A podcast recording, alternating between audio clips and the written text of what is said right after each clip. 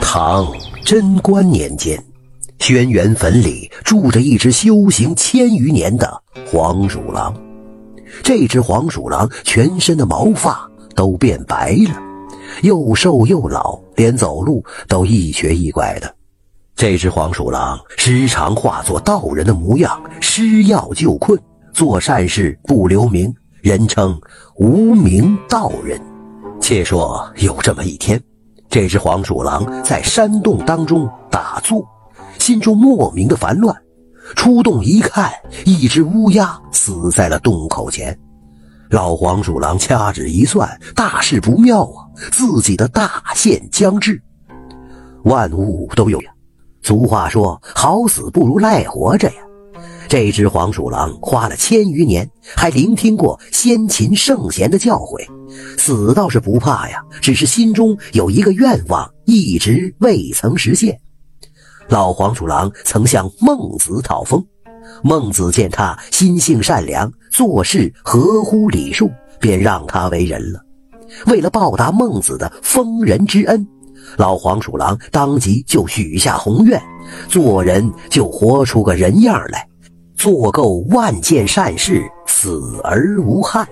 这不，黄鼠狼大限将至了，还有一百件善事没做呢，心中自然是不甘呐。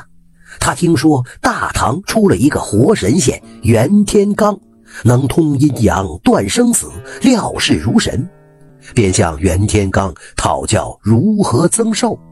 老黄鼠狼又变作道人的模样，佝偻着背，拄着拐棍儿。四处打听袁天罡的下落，皇天不负有心人呐！老黄鼠狼在终南山找到了正在打坐的袁天罡。袁天罡料事如神，老黄鼠狼刚踏入终南山，便早已经知晓了。他让徒弟下山去迎接。老黄鼠狼见了袁天罡，便下跪祈求延寿。袁天罡被老黄鼠狼的诚心感动了，便动了恻隐之心。呃，接受之法自古有之，昔武吉杀人，文王画地为牢。武吉以老母未死为由，请求回家。武吉回家之后，告别老母，便去找姜子牙。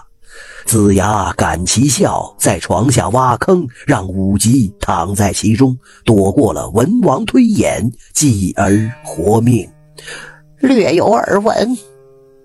周王无道听信谗言，要挖比干七窍玲珑心，为妲己治病。幸好有姜子牙的护身符，比干不知能活，便询问卖无心菜的老婆婆：“没心能活吗？”老婆婆说：“没有心怎么活呀？”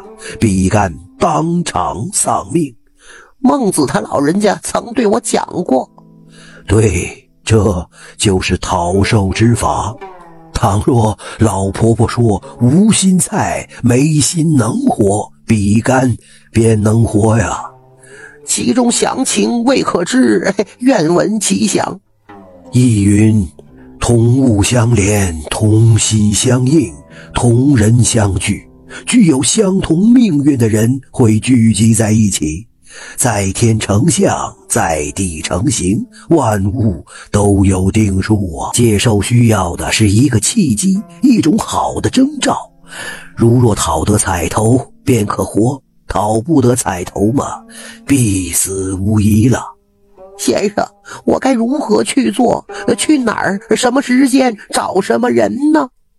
袁天罡沉思半晌，捋着胡须，提笔在一张白纸上龙飞凤舞地写了起来：“天机皆在其中，能否活命，要看你的造化了。”袁天罡叮嘱道：“下山之后，看到一个衣衫褴褛的叫花子，你便问皇家有朝吗？如果叫花子回答有，你便杀了他，烧了纸条。”如果没有，你便打开纸条。老黄鼠狼颤抖地接过纸条，拜谢了袁天罡，拄着拐棍下山去了。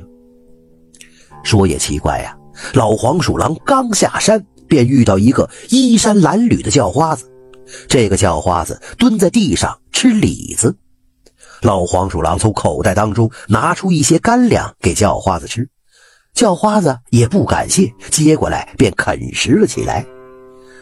小兄弟，黄家有巢吗？奶奶个腿的，我就姓黄，我家当然有巢了。老黄鼠狼听罢，如同被雷击了一般，脑子里一片空白呀。老黄鼠狼缓了一会儿，心中暗道：“我做了九千九百件好事儿了，从未……袁先生说，如果叫花子说黄家有巢，便杀了他，我下不去手啊！哎呀，没没事了，赶紧滚！”叫花子骂骂咧咧地说道：“你别耽误我吃李子。”老黄鼠狼听叫花子骂他，也不恼，摇头叹息着走了。老黄鼠狼心中好奇，便打开纸条，只见纸条上写道：“叫花子后代定出皇朝，皇朝乱唐屠戮千万，杀了此人便是天大功德。奈何你心存妇人之心，晚矣。”乞丐吃李子，呃，当今皇帝姓李，吃李子便是吃糖。哎呦！老黄鼠狼恍然大悟，瞬间化作了一只黄鼠狼去追叫花子。奈何叫花子已经不见了踪迹。老黄鼠狼突然觉得胸口胀痛，忍不住吐了一口血，倒地而亡。且说袁天罡正在打坐，突然猛地站起来，摇头叹息道：“哎呀，无名道人不听吾言，误大唐矣。”徒弟不解呀，便询问其。原来，如果老黄鼠狼按照袁天罡的话去做，烧了纸条，叫花子必死无疑，因为纸条上有阵法，一烧就能把叫花子困死其中，大唐便安全了。如果杀了叫花子，或者烧了纸条，都可以保证以后不出杀人的恶魔黄巢。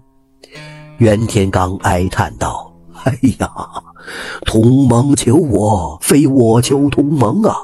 出世告，在世独，独则不告，一切皆是天意呀。”